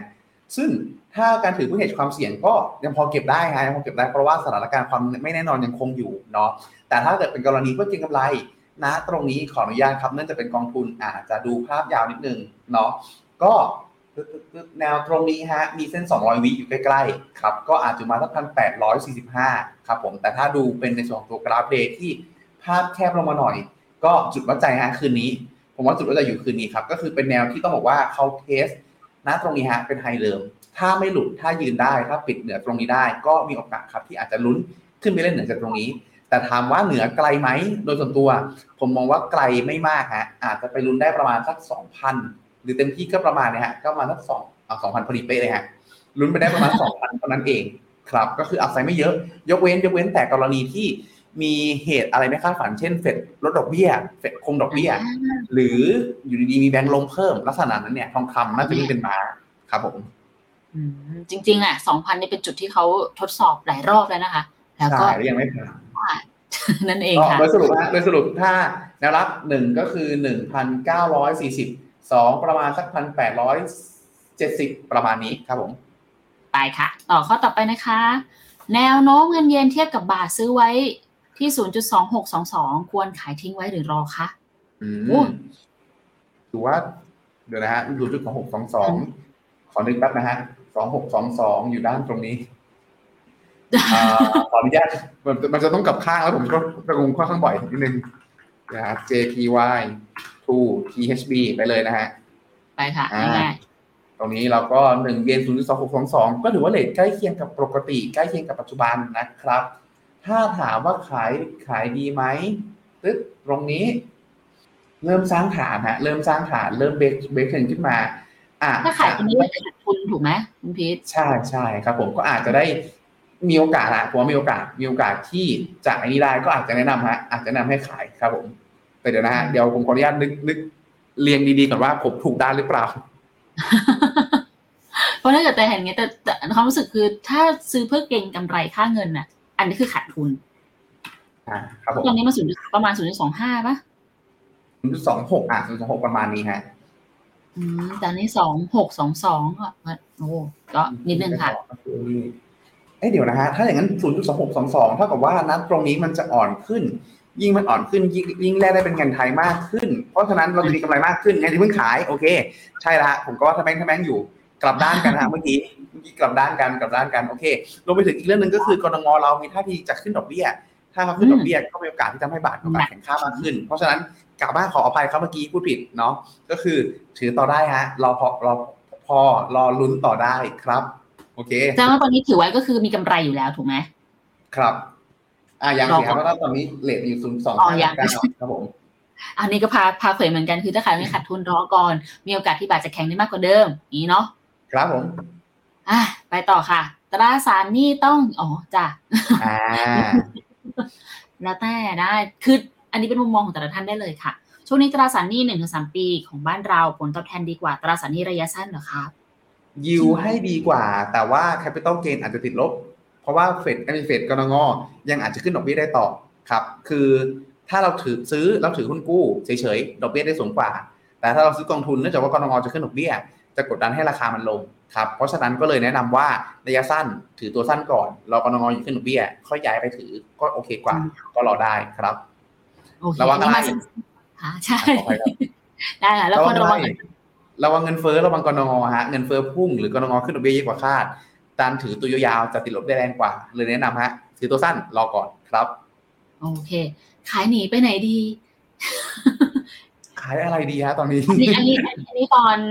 คำถามมาตอนที่เราคุยถึงตัว PIMCO ค่ะ อ่า จริง ๆ ถ้าถือถือ PIMCO อยู่ตอนนี้ตัวอย่าง UGIS ก็ถือได้เนาะหรือ ถ้าอยากเอาชัวร์อยากแบบ play safe เลย จะมีอีกกองหนึ่งครับ ก็คือในส่วนของตัวกอง TUS Treasury อันเนี้ยลงทุนในส่วนของตัวอ่าพันธบัตรรัฐบาลสหรัฐเลย ก็คือเน้นๆแน่นๆฮะโอ้ยผิดอันฮะเน้นๆแน่นๆฮะก็คือลงพันธบัตรเพราะฉะนั้นจะ safe กว่าแน่ๆครับผมแต่แน่นอน ความเซฟในที่นี้คือความเซฟในลักษณะการที่โอกาสที่นักชำระหนี้ชำระหนี้น้อย แต่ในโลกของการลงทุนทุกคนเปรียบเสมือนนักเดินทางตรงนี้จากคุณการหลักที่เห็นเป็นนักเดินทางพอมีสายปัญไหนหาเรื่องของมีเงินตัวแต่ไม่มีเวลา เลยไม่รู้ว่าจะเริ่มต้นเส้นทางสายการลงทุนยังไงปุ๊บราคาวันนี้มีคำตอบแรกับงฟิขึ้นโนในมิลักษน่าณะเอ็กซ์คลูซีฟครับแน่บริการที่ปรึกษาการเงินส่วนตัวก็ที่พร้อมอาจช่วยจะนักลงทุนทุกคนไปถึงเป้าหมายการลงทุนใช่ก็คือสนใจสมัครแปลว่าที่ไม่ล้มฟินโนดแปลว่ามันสแลนฟิโนมิน่าทีเอ็กซ์คลูซีฟหรือ Line แอดฟิโนมิน่าต่อมาพอร์ตค่ะคำเตือนผู้ลงทุนควร US ทำความเข้าใจลักษณะสินค้า เงื่อนไขผลยังตอบไงแทนก็และคมาวามเสี่ยงเราก่อนควรตัดเลืสิอกนใจถือลตังวอย่างทุนดีกว่าใช่ไหมคะจากที่ฟังคุณพีทอธิบาย ถูกต้องครับถูกต้องแต่แต่อย่างที่บอกมันยังไม่ได้มาแบบทันตอนนี้ ระหว่างทางอาจจะมีดอดาวได้ ถ้าสมมติแบบเน้นสายชัวร์เน้นอยากซื้อจังหวะนี้เลย ถือได้แต่ต้องยอมรับว่ามีดอดาวอีกนิดนึงนะครับเพราะดอกเบี้ยยังขึ้นไม่สุดแอบให้กำลังใจเล็กๆมาด้วยค่ะ วันนี้โซโล่เดี่ยวเลยครับโอเคค่ะ PC Green ค่ะน่าลงทุนไหมติดลบ 20%แล้วค่ะ แนะนำยังไงดี ตอนนี้มีข่าวดีเพิ่มเติมฮะล่าสุด เขามีมาตรการอุดหนุนออกมาเพิ่ม ในส่วนของตัวจากปีที่แล้วอะแต่สองปีที่แล้วเขามีมาตรการหนุนราคาลด EV มาตลอด แล้วเขาไม่ต่ออายุ แต่อยู่ดีๆฮะมีออกมาสองมณฑลที่อุดหนุนมาตรการตรงนี้ วันนี้กลุ่ม EV จีนก็เลยปรับตัวขึ้นค่อนข้างดีครับ ซึ่งถ้าเราฟังในส่วนของตัวการประชุมสมัชชา เรื่องของตัวสิ่งแวดล้อมก็เป็นอีกวาระหนึ่งทำให้เรายังมองว่าระยะยาวก็ยังโอเคอยู่แต่ระยะสั้นคาตาลิสต์มันหายไป ในในจะคาตาลิสเรื่องกระตุ้นหายอ่าเรื่องเรื่องมาตรการอุดหนุนหายไม่พอเจอเทสลาดั้มราคาใส่อีกครับเพราะฉะนั้นระยะสั้นก็ต้องรอนะฮะรอในเรื่องของตัวการที่ว่าแรงซื้อกลับมาเศรษฐกิจฟื้นตัว ก็ยังอยู่ในจุดที่ลงทุนได้ แต่อย่าเพิ่งรอให้ชัดเจนรอผมว่ารอฮะรอในส่วนของตัวประมาณแคตตาลิสออกมาชัดเจนก่อน มันอาจจะฟื้นขึ้นมาจากลบ20กลายเป็นลบสักสักสิบห้าสิบเจ็ดสิบสี่หรือสิบก็ตาม เราซื้ออีกหมายหนึ่งแต่เราซื้อในจุดที่มันได้ความชัวร์เพิ่มเติมมากกว่าจะได้ปลอดภัยมากกว่าครับผม โอเคค่ะ CS บอลลงในพิมโก้กลับได้านกันครับพีพิมโก้ลงใน CS บอลครับ ตอนนี้ควรมีกอง defensive อย่าง KFH H-Care หรือ M Renew ไหมคะ ถ้าอยากได้ความเป็นหุ้น defensive เป็น KFH Care ได้ครับ M Renew ไม่เชิง defensive ฮะเป็นลูกผสม เพราะว่าเขามีความเป็น infra อะมีความเป็นโครงสร้างไม่ใช่โครงสร้างต้นทางเขาเป็นมีความเป็น thematic utility มีความเป็นอ่า utility อ่าใช่แต่ว่าขณะเดียวกันเขามีตัวพวกหุ้น growth พวกอะไรผสมผสานด้วยเพราะฉะนั้นเองไม่ได้ถือเป็น defensive ร้อยเปอร์เซ็นต์ครับเลยแนะนำเป็น healthcare ดีกว่าครับผม โอเคค่ะกอง KKP Plus กับ UGS Kit N ต่างกันยังไงคะอ่า KKP Plus เป็นกองทุนตราสารหนี้ระยะสั้นครับลงในไทยเป็นหลักเลย ก็ผลตอบแทนเรื่อยๆไปเปื่อยฮะไปอยู่ในประมาณสักแบบเปอร์เซ็นต์เปอร์เซ็นต์อะไรนิดๆลักษณะนี้ผมขออนุญาตเปรียบเทียบให้เห็นภาพ ได้ค่ะ KKP Plus ตัวที่ร้านหน้าเป็น KKP S Plus เนาะกับในส่วนของตัวเอาแบบนี้เลย Unis อ่านี่เลยครับสามารถเปรียบเทียบได้ครับฟังก์ชันนี้ ก็นี่ฮะภาพชัดเจนมากนะครับ ก็คือ KPS Plus เขาจะมีลักษณะนิ่งไปเรื่อยๆเหมาะกับการพักเงินในระยะสั้นๆ หรือต้องการแบบเรียกหรือเรียกความผันผวน หาอะไรก็ตามที่แบบมันเขาให้ผลตอบแทนไปได้เรื่อยๆ ไปเปื่อยลักษณะนี้ครับ แต่ในส่วนของตัว UGIS จะอยู่ในจุดที่มีโอกาสให้รีเทิร์นที่สูงกว่า เพราะดูเรชั่นยาวกว่าลงทุนกับอ่าลงทุนในยิวที่สูงมากกว่า แต่แน่นอนพอเป็นลักษณะเนี้ยมันก็มีความเสี่ยงที่เพิ่มเพิ่มเติมมากกว่าครับ โอเคค่ะคำถามต่อไปนะคะ KT China Bond กับ ASP China Bond สองกองจะขึ้นลงดูจากอะไรนะครับ bond yield ของจีนเหรอครับ แนะนำหน่อย ถ้าให้ตอบสั้นๆใช่ครับดู bond yield ของจีนครับ แต่ว่าธรรมชาติการดู bond yield คือไม่ได้ดูว่า bond yield ขึ้นมันคือราคาขึ้นนะฮะมันตรงกันข้ามไม่ bond yield ขึ้นคือราคาลง bond yield ลงคือราคาขึ้นครับเพราะฉะนั้นดู bond yield ได้อาจจะดู อาจจะดูตัวกลางๆฮะประมาณสักแบบ ที่เขานิยมกันดูกับตัวพันธบัตรรัฐบาลจีนอายุ10ปี ลักษณะนี้อืมครับ แต่ว่านี่เอแต่ว่าสยเหนืออื่นใดฮะต้องเช็คนี้ด้วยต้องเช็คอัตราแลกเปลี่ยนด้วยเพราะว่า KT China Bond จะมีนโยบายในการ ป้องกันความเสี่ยงด้านอัตราแลกเปลี่ยนแบบไดนามิกคือมีการเผื่อไว้ด้วย อ่าใช่ใช่เผื่อไว้ด้วย ก็ต้องเช็คค่าเงินด้วยว่ากองไหนอ่าช่วงเวลานั้นเขาเหตุความเสี่ยงร้อยเปอร์เซ็นต์ไหมถ้าเหตุความเสี่ยงร้อยเปอร์เซ็นต์ก็คือเช็คบอลยูคือจบ แต่ถ้าไม่ก็ต้องดูค่าเงินบาทกับกับหยวนหยวนด้วย ครับผมโออ่าเคดอลลาร์กับหยค่ะวนขออภัยดอลลาร์กับหยวนแล้วหยวนแล้วหยวนใช่ใช่ใช่ FGG แนวโน้มค่ะ ตอนนี้ยังเพิ่งซื้อครับรอฮะรอดอกเบี้ยหยุดรอเงินเฟ้อหยุดแล้วค่อยว่ากันครับ โอเคค่ะอ๋อ Treasury TS เหรอกองอ๋อแม่ที่ครับขออภัยอ่าค่ะ TUS Treasury กองแม่คือ government ETF แต่กราฟมันไม่ตามกันอะไรนะคะเป็นยุ่งยากมากเลยส่วนหนึ่งหมายถึงว่าอันนี้ถ้าดูที่ดูที่ตัว ETF เลยหรือเปล่า ถ้าดูที่ตัว ETF เลยนะตรงเนี้ยครับ ตัวหนึ่งเองอาจจะเป็นในเรื่องของตัวการเรื่องของตัวอัตราแลกเปลี่ยนด้วยครับเพราะว่าหลักๆที่ผมเช็คล่าสุดเขาปิดความเสี่ยงอยู่ประมาณสักเกือบเกือบเก้าสิบเปอร์เซ็นต์เนาะแล้วในส่วนของตัวอัตราแลกเปลี่ยนนะตรงเนี้ยฮะปีเนี้ยมันเป็นไม่ใช่ปีนี้สิช่วงที่ผ่านมา 2 ปีแล้วเป็นช่วงที่ไม่ปกติ ธรรมชาติคือดอกเบี้ยไทยจะต้องสูงกว่าสหรัฐแต่ช่วงนี้สหรัฐสูงกว่าไทยเยอะมาก แล้วพอสูงกว่าไทยเยอะมากในสิ่งที่เกิดขึ้นก็คือ ในส่วนของตัวต้นทุนการ hedge อัตราแลกเปลี่ยนตอนนี้ฮะอยู่ประมาณ3%กว่าๆเลยทำให้ธรรมชาติก็คือเขาก็เลยไม่ได้ปิดความเสี่ยงอัตราแลกเปลี่ยนเต็มร้อยเปอร์เซ็นต์ก็เลยอาจจะมีเรื่องของตัวความเพี้ยนของตัวกราฟบ้างในบางส่วนครับผมก็คือผลกระทบจากอัตราแลกเปลี่ยนอาจจะเข้ามีผลกระทบบางส่วนครับรวมไปถึงถ้าไม่ได้ดูเทียบกับในส่วนของตัว ETF โดยตรงไปดูอัตราผลตอบแทนมันบัตรรัฐบาลตรงอันนั้นมันกับข้างกันอยู่แล้ว แล้วก็ตัวกองนี้มีดูเรชั่นที่หลากหลายด้วยก็เลยอาจจะดูแบบช่วงอายุใดช่วงอายุหนึ่งแบบเป๊ะไม่ได้ครับ โอเคค่ะคำถามสุดท้ายแล้วแล้วกันเนาะแต่นี้เป็นแซวก่อนนะคะ ขอไม่เน้นตัวข้างหลังได้ไหมครับอันนี้รุ่นน้องไม่ไม่ได้มานะฮะเอามาตั้งโชว์โดยเฉพาะเลยโอเคค่ะ สุดท้ายค่ะ คนไปเกษียณลงทุนกองไหนดีคะปลอดภัยเงินไม่ติดลบอืม ถ้าตอนนี้แหละฮะโอ้โหแบบไม่มั่นใจเรื่องเรื่องแบบผลตอบแทนที่คาดหวังหรือว่าอะไรเลยเนาะถ้าอย่างนั้นนะฮะถ้าอยากได้แบบอะไรที่ safe safe ๆผมว่า ไม่ขายของฮะเริ่มต้นจากการที่ลองลองใช้ในส่วนของพวกตัวบัญชีพวก e-saving เงินฝากประจำพิเศษออนไลน์อะไรเงี้ยนะฮะช่วงนี้มีเยอะที่ดอกเบี้ย1.5 1.7 ลองใช้ให้เต็มสิทธิ์ก่อนนะฮะเราค่อยมา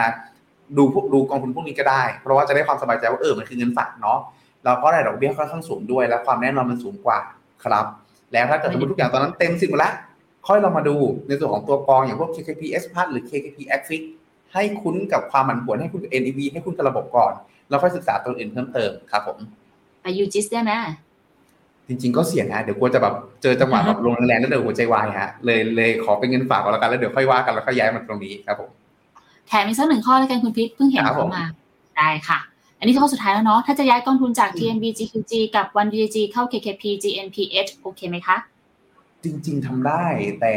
ผมไม่มั่นใจว่าเป็นเพราะอะไรเนาะถึงอยากจะย้ายเพราะอย่างที่บอกว่าสองกองนั้นน่ะไม่ได้แย่ แค่ หลักๆ เองเนี่ยเขาอยู่ในจุดที่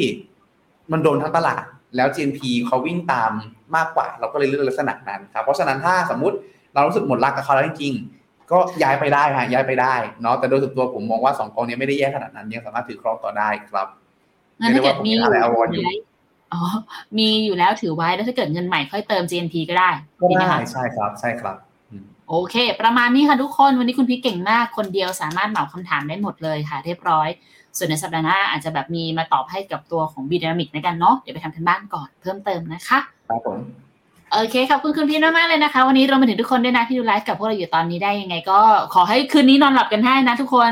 เดี๋ยวแบบตื่นเต้นมากพรุ่งนี้เดี๋ยวมาดูติดตามข่าวตอนรายการมอร์นิ่งบีฟพรุ่งนี้เช้าได้นะคะเดี๋ยวขออนุญาตฮะก่อนไปก่อนไป วันนี้วันนี้วันนี้ขายของขายของนิดเล็กน้อยฮะแต่ไม่ต้องห่วงฮะเอาค่ะไม่ได้ขายของอะไรแบบอ่าไม่ได้มาขายกอง แต่เราจะมาขายไม่ได้ขายกองนะความสนุกค่ะ อันนี้ฮะขายเอาเดี๋ยวขออนุญาตขายช่องก่อนฮะเรียกได้ว่าช่วงนี้โปรดักต์เราเยอะฮะ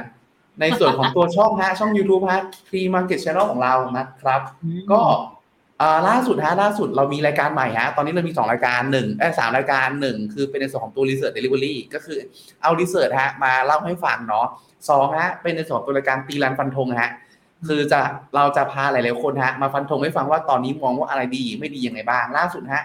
เป็นในส่วนของตัวมองอนาคตทองคำครับ หลังพุ่งฮะทะลุ 2,000 เหรียญแล้วก็ย่อลงมาว่ามีมุมมองยังไงบ้างนะ ตรงนี้ก็เป็นการเชิญฮะในส่วนของตัวเทรดเดอร์ทองคำที่รู้จักกัน มาเล่าให้ฟังว่ามีมุมมองยังไง ก็คิดยาวขึ้นเรื่อยๆฮะตอนแรกตั้งใจทำครึ่งชั่วโมงสรุปยาวไปชั่วโมงหนึ่งนะครับ ก็สาระแน่นๆฮะเมื่อคืนเมื่อคืนนั่งนั่งอัดกันยันห้าทุ่มเที่ยงคืนเพื่อออกเช้านี้ให้ทันยังไงก็เรียนเชิญทุกท่านนะครับใช่ครับรวมถึง product ที่สองครับ product ที่สองเรียกได้ว่าเราขายของกันแบบยิ่งกว่าทีวีเล็กๆเล็กๆนะครับ เอ่อเช่นเคยนะฮะก็ท่านใดอยู่ใกล้สะพานควายอารีประดิพัทธ์นะครับก็อันนี้ร้านอาหารผมเองสามารถแวะเวียนไปได้นะครับ The Chamber Bar and Bistro นะครับมีทั้งอาหาร แล้วก็เครื่องดื่มนะครับให้รับประทานกันครับผม เดี๋ยวแต่จัด schedule แบบนี้ให้ คือถ้าเกิดสมมุติว่ามีดูจากรายการ Pre Market Channel เสร็จเรียบร้อยแล้วเนี่ยมีโอกาสทางการลงทุนได้แบบกับนิกกำไรเพิ่มมากขึ้นก็เนี่ยนะคะเอากำไรไปกินไปทานที่ร้านอ่า Chamber ได้เลยหรือบางทีแบบดูพวกเราคิดเครียดๆจบแล้วเนี่ยร้านยังเปิดจนถึงกี่ทุ่มนะคะ คุณพีทเที่ยงร้านคืนปิดโอ้ร้านปิดเที่ยงคืนครับผมร้านเปิดห้าโมงครับ ก็รอไปกันได้นะคะ ทุกคนนี่ ไปกันนะไปกันนะ ถ้าเกิดเข้ามาในกรุงแล้ว จะมีส่วนลดหรือเปล่าคะอ้าวเอาฮะ ไม่ได้กดฮะถ้าถ้าสมมติถ้าสมมติเข้ามาติดต่อฮะบอกได้เลยครับว่ามาจากคุณพีทเดี๋ยวเราคุยกันพิเศษหลังไมค์แล้วกันขอบพระคุณค่ะ จะติดตามเหมือนกันขอบคุณมากนะครับขอบคุณมากนะโอเคค่ะ ประมาณนี้ค่ะทุกคนว่าเดี๋ยวไงคืนนี้เรามารอลุ้นไปพร้อมๆกันนะกันนะคะว่าสุดท้ายแล้วเนี่ยประชุม FOMC ครั้งนี้ดอทพลอตจะออกมาเป็นอย่างไร แล้วก็จะทำให้สถานการณ์ต่างๆ มันดีขึ้นได้หรือเปล่าเนาะ ลุ้นกันค่ะ ไว้เจอกันใหม่เนาะสัปดาห์หน้า วันนี้แต่คุณพีทแล้วก็ทีมงานทุกคนขอลาไปก่อนแล้ว เจอกันบายบาย สวัสดีค่ะ สวัสดีครับ ในโลกของการลงทุนทุกคนเปรียบเสมือนนักเดินทาง คุณหลักเป็นนักเดินทางสายไหน มีเงินแต่ไม่มีเวลา เลยไม่รู้ว่าจะเริ่มต้นเส้นทางสายการลงทุนยังไง วันนี้มีคำตอบกับ p h e n o m e n a Exclusive บริการที่ปรึกษาการเงินส่วนตัว ที่พร้อมช่วยให้นักลงทุนทุกคนไปถึงเป้าหมายการลงทุน สนใจสมัครที่ f i n o m e p h e n o m e n a e x c l u s i v e หรือ line at p h e n o m e n a p o r t คำเตือนผู้ลงทุนควรทำความเข้าใจลักษณะสินค้าเงื่อนไขผลตอบแทน และความเสี่ยงก่อนตัดสินใจลงทุน